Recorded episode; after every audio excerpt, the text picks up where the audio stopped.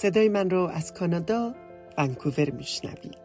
خوش اومدید به مجموعه برنامه زیر سقف آسمان در ایران وایر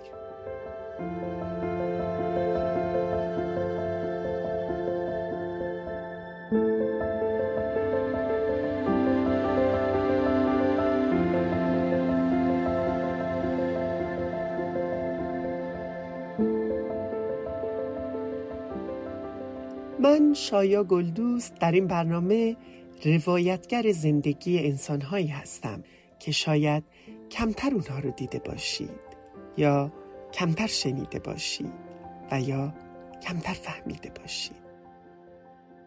من و علی از خیلی وقت پیش همدیگر رو میشناختیم. از طریق اینستاگرام با هم دوست اینستاگرامی بودیم همدیگر رو میشناختیم و زمانی که من ترکیه بودم خب یک سال گذشته بود که آره من ترکیه بودم. بعد علی به من گفت که می‌خواد بیاد ترکیه و درخواست پناهندگی بده و بعد علی اومد ترکیه و توی ترکیه ما همدیگر رو دیدیم. به علی کمک کردم درخواست پناهندگی بده. بعد با هم همخونه شدیم. و بعد از اینکه با هم همخونه شدیم چی شد؟ این قسمت داستان علی و آرتمیسه زوج همجنسگرایی که داستان عشقشون از روزهای پناهندگی در ترکیه آغاز شد و همسفر شدن. همسفر همدیگه در مسیری که اونها رو به اروپا رسوند. علی و آرتمیس رو چند سالی است که می‌شناسم. اما شنیدن داستان عشقشون برای من هم بسیار تازه است. خب وقتی که من اومدم ترکیه همونطور که آرتی اشاره کردیم مدتی با هم بودیم با هم اینور رفتیم اونور رفتیم و کم کم حس کردیم که اون علاقه داره بینمون بیشتر میشه. یه مدتی که گذشت من حس کردم که واقعا دیگه I'm in love with Artemis و باید دیگه اون حرف آخر رو بهش بزنم. خلاصه یه شب رفتم حسابی شیرینی و گل و همه چی تهیه کردم و با آرتی گفتم که دیگه اینجور فایده نداره. ما باید وارد رابطه بشیم. آره و اینجوری شد که ما با هم وارد رابطه شدیم و و یادمه خب اون موقع خود ما جفتمون خیلی استرس داشتیم که چی جوری میشه چی نمیشه. بعد وضعیت جفتمون هم بلا تکلیفه که حالا ما بعدا بیشتر در موردش صحبت می‌کنیم. ولی برای اینکه بتونیم زندگی مشترکمون با یه چیز خیلی شیرین شروع کنیم رفتیم یه سگی رو به سرپرستی گرفتیم آنا که خیلی خیلی دوستش داشتیم. و زندگیمون رو سه نفره یعنی شروع کردیم. یعنی زندگی دو نفره نبود. چون از همون اول که با وارد رابطه شدیم چند روز بعدش رفتیم یه سگی رو به سرپرستی گرفتیم و یه زندگی خیلی شیرینی رو اصلا همون اول شروع کردیم. آنا شیرینی زندگی سه نفره اونها شد. احساسشون رو خیلی خوب درک می‌کنم. مخصوصا حالا که خودم یه دختر زیبا به اسم نایلی دارم. این موجودات دوست داشتنی که با عشق ترین و مورد اعتماد ترینن مخصوصا برای ما که زندگی خیلی خوب با همون تا نکرده. دقیقا. آنا یه جورایی مثل بچه‌مون بود توی ترکیه و خب هرچی که گذشت این احساس سه نفره بودن این حس عشقی که بینمون بود بیشتر شد و چقدر خوب بود که ما تونستیم در کنار هم با همه اون مشکلاتی که توی ترکیه بود لحظه های شیرینی هم برای همدیگه خلق کنیم.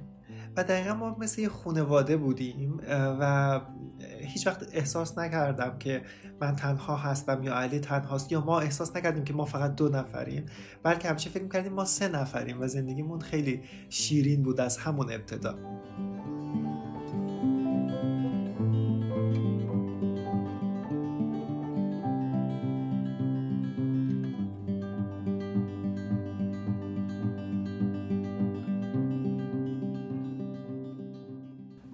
زمانی زندگیمون رو شروع کردیم شایا که اصلا تکلیف خودمون مشخص نبود. یعنی ما نمی‌دونستیم که چی قراره بشه تو آینده چه اتفاقی بیفته و توی یک وضعیت بلا تکلیفی بودیم بی بودیم. و هر روز استرس داشتیم. خب ترکیه کشوری بود که یک کشور موقتی بود. همه ما به این امید به ترکیه پناه برده بودیم که بتونیم بالاخره به یک جایی برسیم که بتونیم زندگی آزاد و برابری رو داشته باشیم. دیگه تبعیض رو تجربه نکنیم.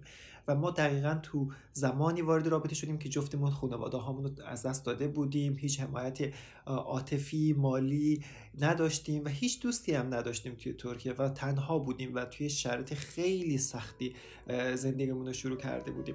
و امید ما سازمان ملل بود.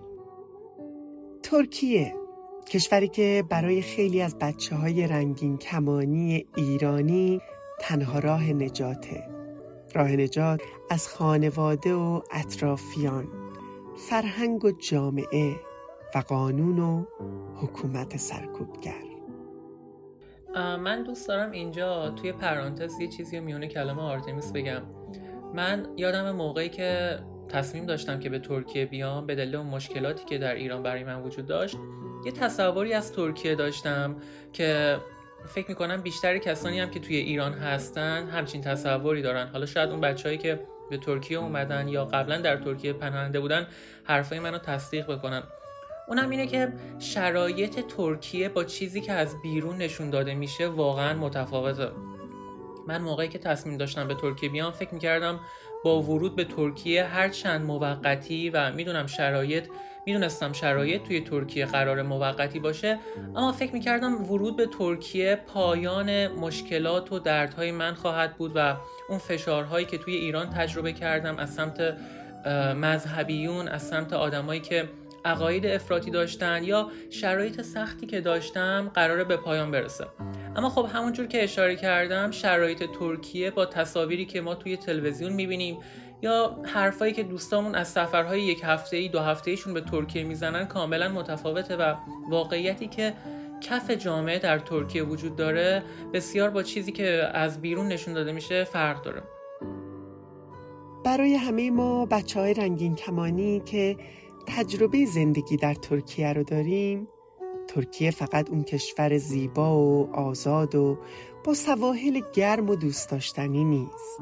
ترکیه یعنی سازمان ملل تعصبات مذهبی تبعیض بیکاری بیپولی و انتظار و انتظار و انتظار.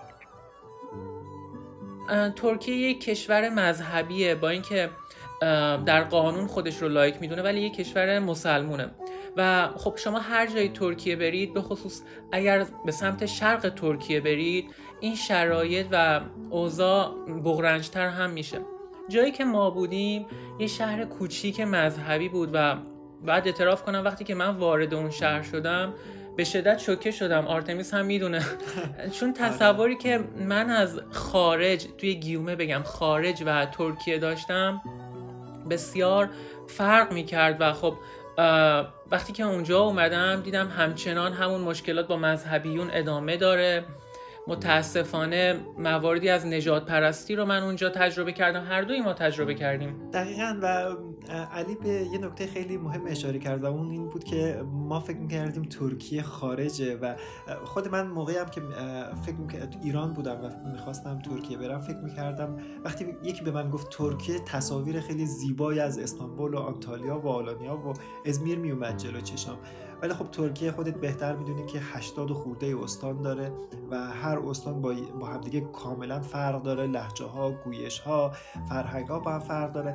و دقیقا منم وقتی که خب اسم شهر ما کریکاله بود و خیلی نزدیک آنکارا بودیم و بخش آناتولی ترکیه بودیم و منطقه‌ای که به شدت مذهبی بود. یعنی شهرهای ما یک یکی از شهرهای بود شهرهایی بود که توی این سالها همیشه بالاترین رأی رو به حزب عدالت توسعه که مذهبی ترین و محافظه کارترین حزب توی ترکیه رأی داده. و وقتی وارد اونجا شدم خود منم خیلی شوکه شدم. گفتم یعنی ترکیه اینه؟ و ما از اونجایی هم که خب پناهنده بودیم دیگه اجازه خروج از شهر نداشتیم. شهرهای دیگر هم ندیده بودیم و و یادمه که وقتی علی اومد برای بار اول ما تصمیم گرفتیم بعد از مدت ها با هم بریم یه شهر دیگه یعنی آنکارا که نزدیک ما هست و ببینیم. حالا با هزار بدبختی که بود اجازه خروج از شهر گرفتیم که توی ترکیه بهش ایزید می‌گفتن و وقتی آنکارا رو دیدیم جفتمون خیلی شوکه شدیم و اصلا انتظار نداشتیم که ترکیه قدر زیبا باشه و اصلا شهرهای ما فقط یک ساعت یا 50 دقیقه با هم فاصله داشت با آنکارا ولی تفاوتش خیلی زیاد بود و این باعث شد که ما بیشتر احساس افسردگی کنیم. چون قرار بود تا مدت زمانی که اصلا مشخص نیست چقدر طول می‌کشه ما باید تو اون شهر زندگی کنیم و به زندگیمون ادامه بدیم. و توی اون شهر همینجور که علی گفت ما با خیلی اذیت شدیم. خیلی اذیت شدیم. یعنی مثلا مردم نجات پرستی می‌کردن. شهری بود که خیلی از پناهجوی ایرانی و افغان و عرب اونجا بودن و می‌دونستن ما ال هستیم و ما رو خیلی اذیت می‌کردن. مخصوصا افغان ها که می‌دونستن من گی هستم و علی هم پارتنر منه. همچنین نگاه تمسخر آمیزی داشتن. حرفاشون رو می‌زدن حرفای زشتی می‌زدن. حرفای پشت ما بود و این باعث می‌شد که ما خیلی اذیت بشیم. و اینم من اشاره کنم که نه فقط از سمت هموطنان خودمون بلکه این خطر وجود داشت که اگر صاحب خونه متوجه بشه اگر صاحب کار متوجه بشه اگر همسایه دوست آشنا یا هر کسی از شهروندان ترک متوجه بشه که ما یک زوج هستیم کاپل هستیم این خطر وجود داشت که ما کارمون رو از دست بدیم خونه خودمون رو از دست بدیم همسایه ها از ما شکایت کنن و هر مشکل دیگه همونطور که من یادم سر به سرپرستی گرفتن آنا هم ما یک چلنجی داشتیم اونجا به خاطر گرفتن سگ که صاحب ما معتقد بود که سگ نجسه و شما حق ندارید سگ بیارید به خونتون و خلاصه داستانی و داشتیم. رو از خونه می‌بره. دقیقا همین حرف زد. آره و این چلنج و یه چلنج دیگه هم که حالا داشتیم این بود که به افراد مجرد خب شهر ما به شدت مذهبی بود یعنی مثل دنیزلی یا یالووا نبود که به افراد مجرد هم خونه بدن و معتقد بودن که مردان مجرد اگه تو خونه باشن نمی‌دونم دختر میارن تو خونه و نمی‌دونم نمی‌دونم کارایی رو می‌کنن که مثلا با اسلام جور در نمیاد و نمی‌دونم برکت از خونه میره و دختر بازی می‌کنن یا مواد می‌کشن. کاملا مشابه اون دیدگاه سنتیه که توی ایران افغانستان دقیقا. و به مردان مجرد خونه نمی‌داد و ما مجبور بودیم بگیم که ما با هم برادر هستیم و با اینکه اصلا ظاهرمون هم شبیه هم نیست ولی گفتیم که ما برادرای ناتنی هستیم. یه دروغای عجیب غریبی گفتیم که بتونن به ما خونه بدن.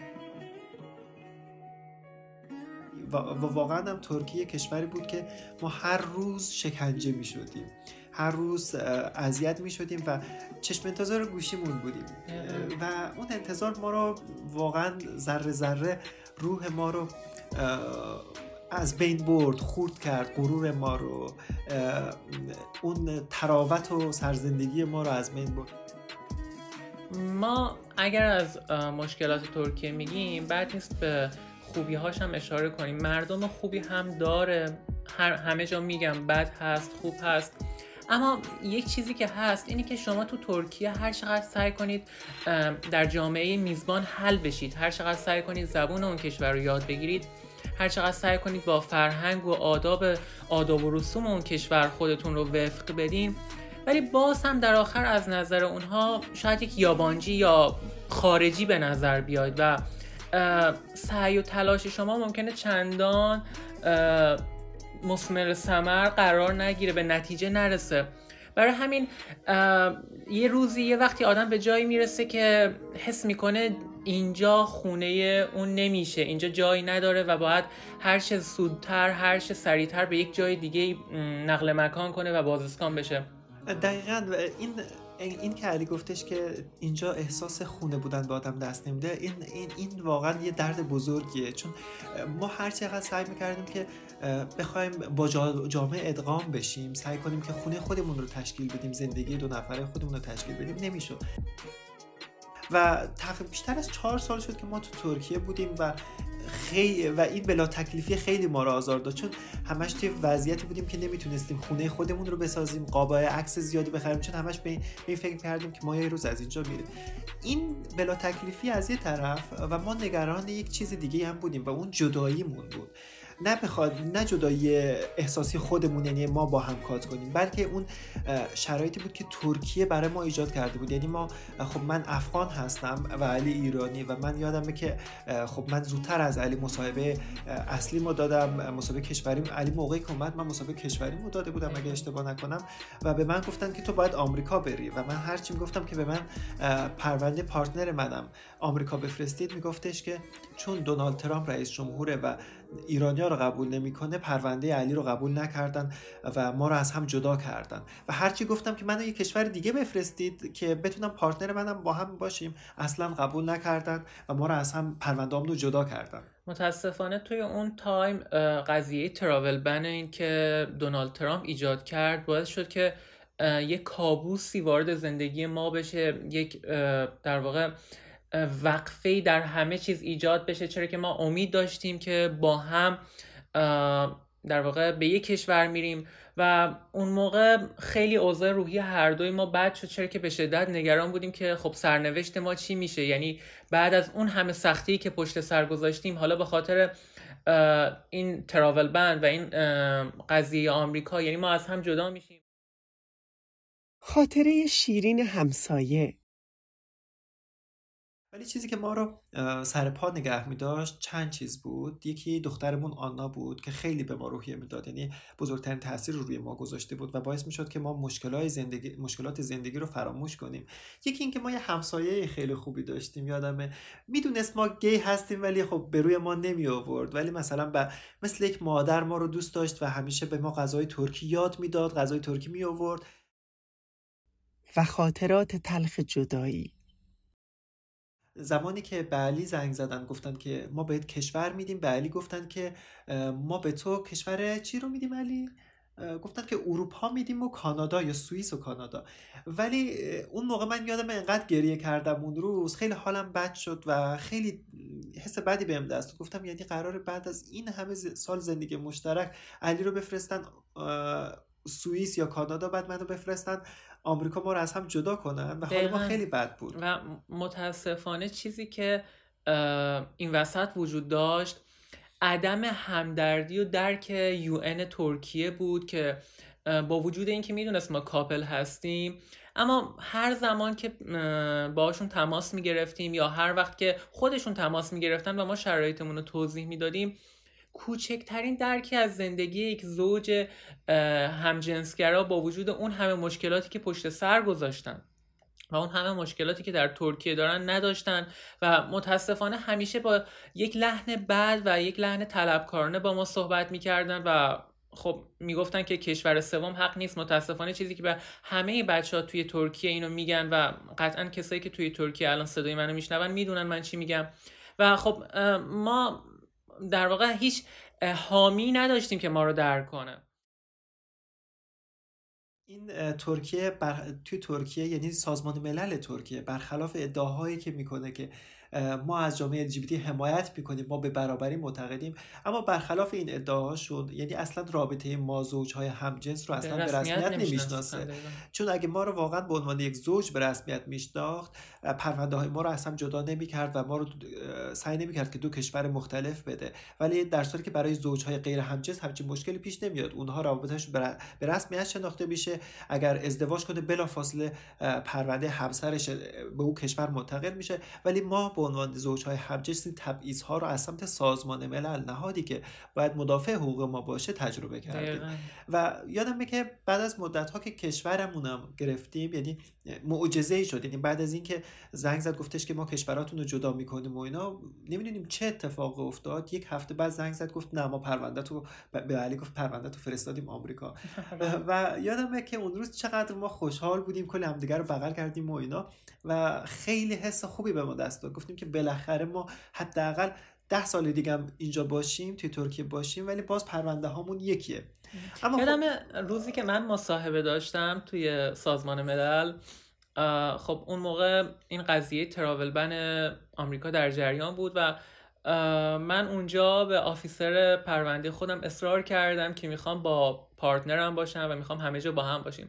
و یادم یه حرفی زد که خیلی برای من تلخ بود. گفت که در واقع اگه تو بخوای اصرار کنی ممکنه که دیگه هیچ وقت کشور نگیری و به هیچ جا منتقل نشی. و من با همه اون اون چه که می‌دونستم گفتم که من باز هم می‌خوام کنار پارتنرم باشم.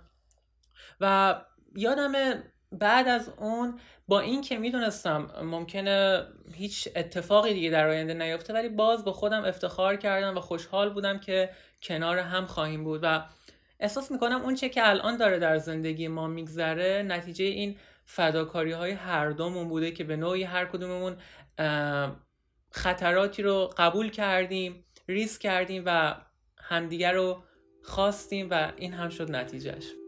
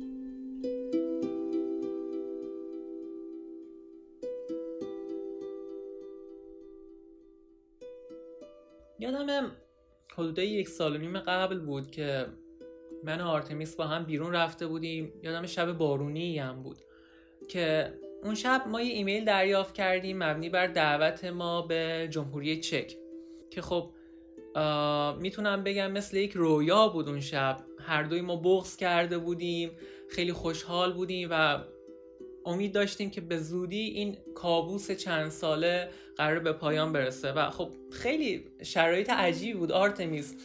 اشک بود بارون بود خنده بود امید بود. دقیقا هیچ وقت یادم نمیره. اون تاریخی که این ایمیل رو دریافت کردیم 11 سپتامبر بود و 11 سپتامبر بود و اون و اون شب یادم یک بارون خیلی نمنمی می اومد و یه هوای خیلی خوبی بود. من و علی همیشه شبایی که دلمون می‌گرفت و یکم دوست داشتیم که یکم قدم بزنیم تا حالمون خوب بشه می‌رفتیم یه تانتونی ترکیه غذای ساندویچ ترکیه بود می‌گرفتیم می‌رفتیم تو اون شهر خیلی کوچیکمون که فقط یه دونه پارک داشت.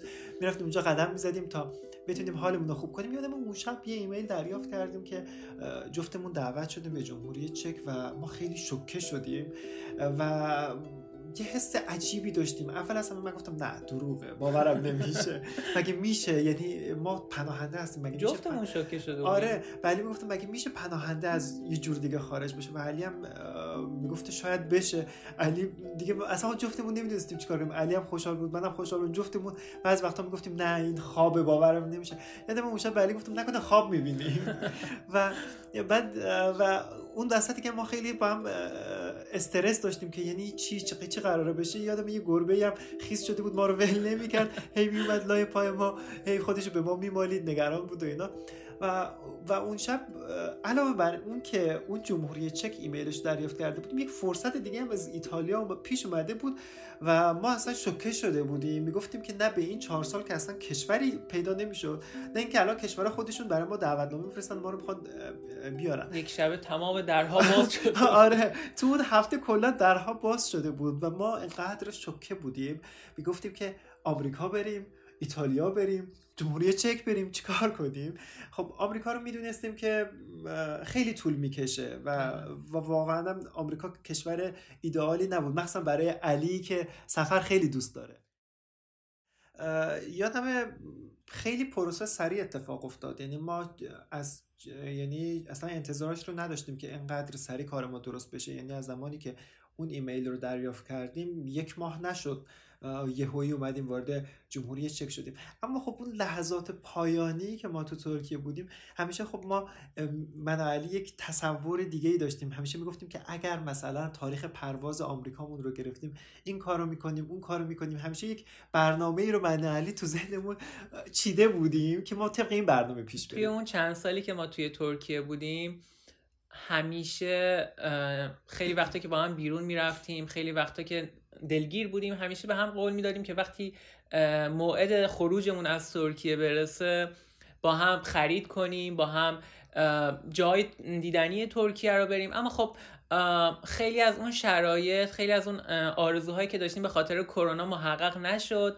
ولی خب باز هم لحظات شیرینی بود اون لحظات آخر. و وقتی که اون ایمیل رو دریافت کردیم رفتیم یه چمدون خریدیم. چون ما من علی همیشه که ما شهرمون یه دونه مرکز خرید بیشتر نداشت و هر دفعه اونجا می‌رفتیم اون چمدونا چشای ما رو می‌گرفت و می‌گفتیم که هی کی میشه که ما یه روز یه چمدونی بخریم و ما از اینجا بریم؟ و وقتی که علی به من گفت بریم چمدون بخریم یه چمدون سیاه بزرگی رو خریدیم بعد بعد گفتم نه من باورم نمیشه مگه میشه؟ مگه اینو بگم که تا دم پرواز آرتمیس هنوز باورش نمی‌شد. آره تا دم پرواز من باورم نمی‌شد و همش می‌گفتم نه امکان نداره همچی چیزی نمیشه. اما در اوج ناباوری همه چیز واقعی بود. و من یادمه که اون روزا چقدر ما استرس داشتیم و یک تو استرس و شادی و هیجان و اینا با هم ترکیب شده بود که بالاخره قرار من از اینجا برم و با علی بریم اروپا و تو اروپا رو دیگه درو کنیم. و چیزی که واقعا دردناک بود اون لحظات آخر دخترمون آنا بود.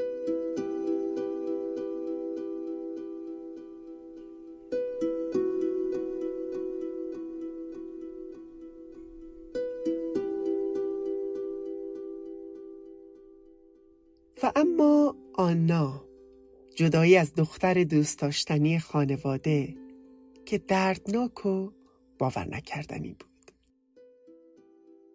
ما متاسفانه نتونستیم آنا رو با خودمون بیاریم و شاید تمام شیرینی اون لحظات توسط این نشدنه به کنار رفت به حاشیه رفت. چون خب آنا مثل دخترمون بود و اینکه نتونستیم بیاریمش قطعا غمیه که هیچ وقت فراموشمون نمیشه.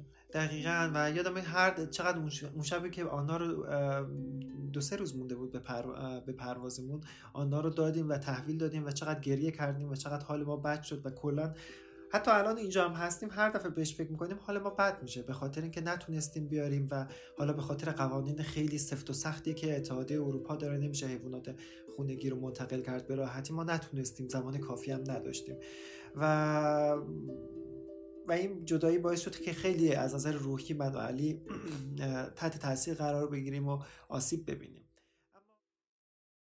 روز آخر تو ترکیه برای همه پناهنده ها باور نکردنیه. برای آرتمیس و علی هم همینطور بود. روز آخر توی ترکیه که بودیم رفتیم توی استانبول بودیم بار آخر استانبول رو دیدیم خرید کردیم و هنوز یه حس غم و ترسی داشتیم. نکنه نشه نکنه منو اجازه ندن پرواز کنیم. و دقیقا همین مشکل رو من علی داشتیم. یعنی تا لحظه آخر یه مشکلی بود که جلوی ما رو گرفته بود و نمی‌تونستیم از اون گیت رد بشیم و حتی لحظه ای که بود تو گیت آخر که علی رو گفتن برو منو نگه داشتن و, و کلی اذیت کردن و اینا. ولی بالاخره تونستیم خارج بشیم چون برای اونا واقعا عجیب بود که یه پناهنده از یه طریق دیگه خارج میشه و من و علی رو خیلی اذیت کردن. ولی خب رد شدیم و اینا. و وقتی که فرود خب من هیچ وقت سوار هواپیما نشده بودم. علی هم بار دومش بود سوار هواپیما می‌شد. یادمه که دستای همون گرفته بودیم و وقتی که هواپیما بلند شد باورم نشد. گفتم این تموم شد. هر دوی ما گریه می‌کردیم. هر دوی ما به هم می‌گفتیم که بالاخره این شرایط به پایان رسید و چقدر لحظات عجیب بود آرتمیز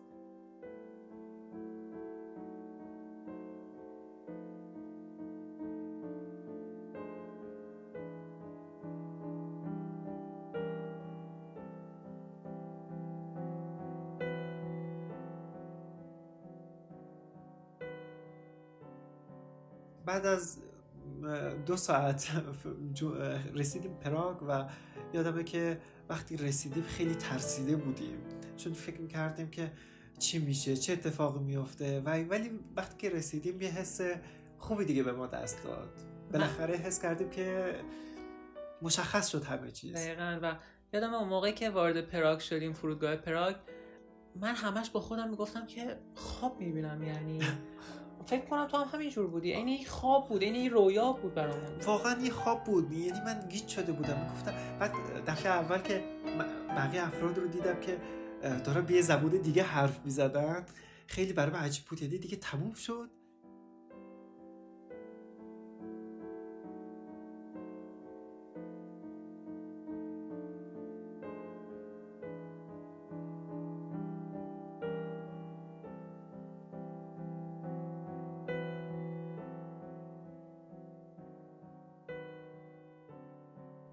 حالا زندگی در اروپا جمهوری چک و پراگ زیبا و دوست داشتنی و آرزوی سفر که همیشه رویای علی بود و به واقعیت تبدیل شد. درهای جدیدی به روی ما باز شد زندگی جدیدی برای ما شروع شد و چقدر خوشحالم که الان در کنار هم اینجاییم و یادم اون موقع همیشه این کابوس رو با خودمون داشتیم که نکنه از هم جدا بشیم نکنه تمام تلاش هامون بی بهره باشه. اما حالا که اینجاییم حالا که سفر میریم کنار هم حالا که زیر برج ایفل عکس داریم حالا که تو کانال های ونیز عکس داریم با هم دیگه حالا که توی برلین و اتریش و, اتریش و سراسر اروپا رو داریم میگردیم اون تلخی ها همه به شیرینی گراییده و یک لحظه خوشی رو برومونه که فکر نمی کنم با هیچی قابل تعویز باشه. دقیقا و و ما شاید این برای خیلی جالب باشه. ما من علی همیشه می‌گفتیم وقتی رفتیم یه, یه کشور دیگه هر کشوری رفتیم یه نمادی از اون کشور رو داشته باشیم یه کلکسیونی ازش داشته باشیم و ما همیشه هر کشوری میریم یه, یه از این گوی هایی که داخلش نماد اون شهر هست داخلش آبه می‌خریم تا اونو تو قفسه کتابامون می‌ذاریم تا یادمون باشه که اینجا رو با هم سفر رفتیم و داریم درسته که آنا ما همیشه تو تصورات خیالاتمون تو ترکیه آنا کنارمون بود. حالا شاید الان سرپرست جدیدش راضی نمیشه که اونو به ما پس بده چون از بس دختر ما شیرینه. بهش عادت کرده پس نمیده. ولی شاید در آینده شاید اومد پیشمون. ولی خب عکسش رو الان که دارم با حرف می‌زنم قاب کردم شاید چسب گذاشتیم روی میز و همیشه بهش نگاه.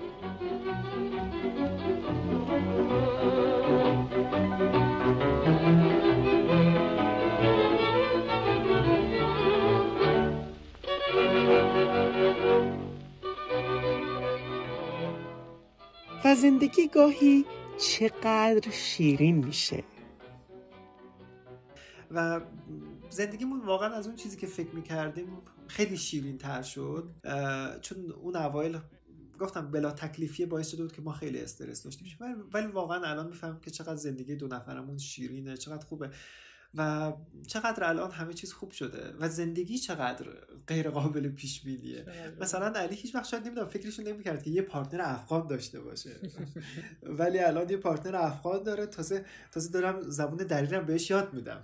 نه من هنوز اونقدری که باید سخت دیگه خدایی سخته. ولی خب همونجوری که آرتمیس گفت آره خیلی خوشحالم که کنار همیم و خیلی خوشحالم که یک partner افغان دارم و زندگی کنار آرتمیس خیلی شیرین و همینجور هم زندگی کنار علی خیلی شیرینه. و, و علی همچون که گفت این زندگی دو نفرمون خیلی درها رو به روی ما باز کرد. و خیلی جاها که مثلا من واقعا دیگه نمی‌تونستم ادامه بدم علی منو جلو انداخت و حمایتم کرد.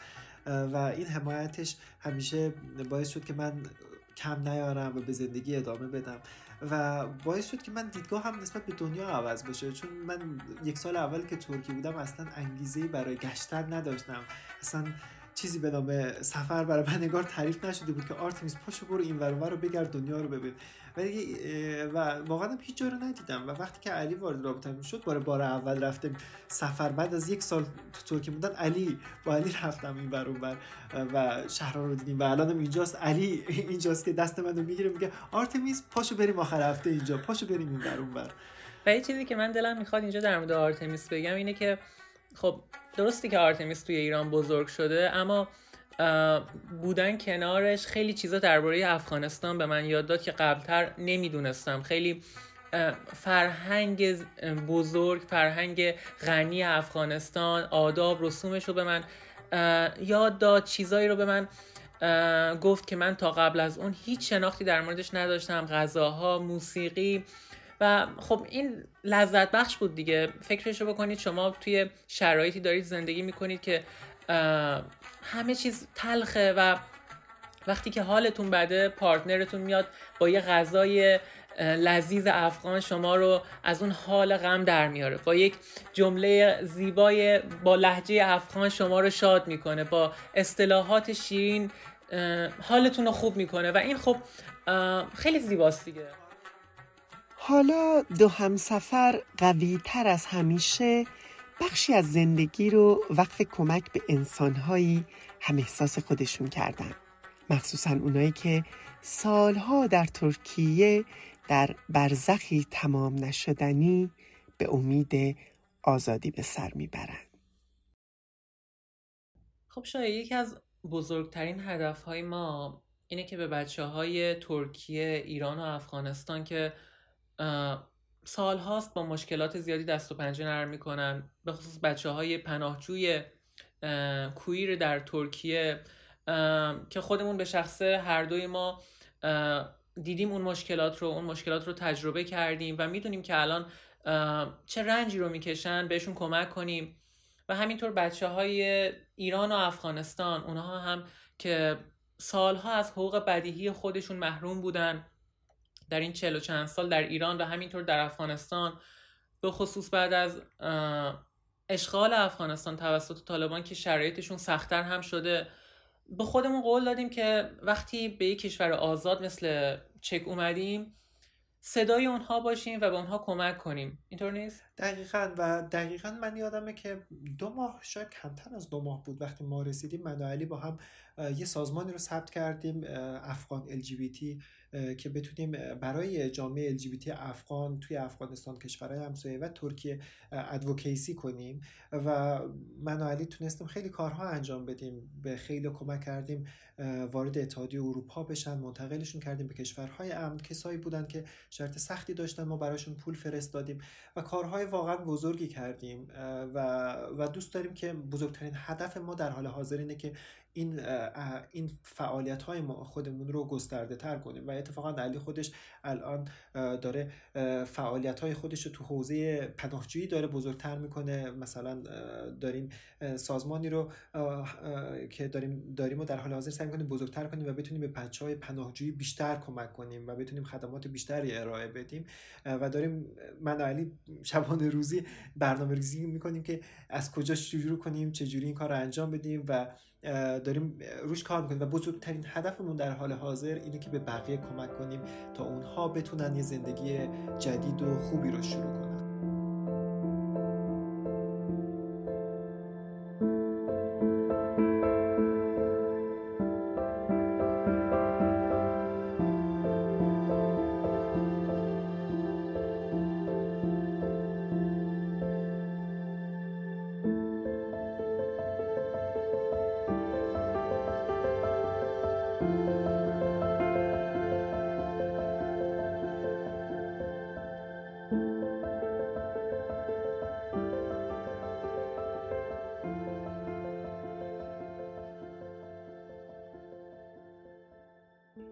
هر کدوم از ما قصه ای داریم. این قصه علی و آرتمیس بود. ممنون از شما که به ما گوش دادید. تا برنامه بعد و قصه دیگه زیر سقف آسمان لحظه هاتون رو زندگی کنید.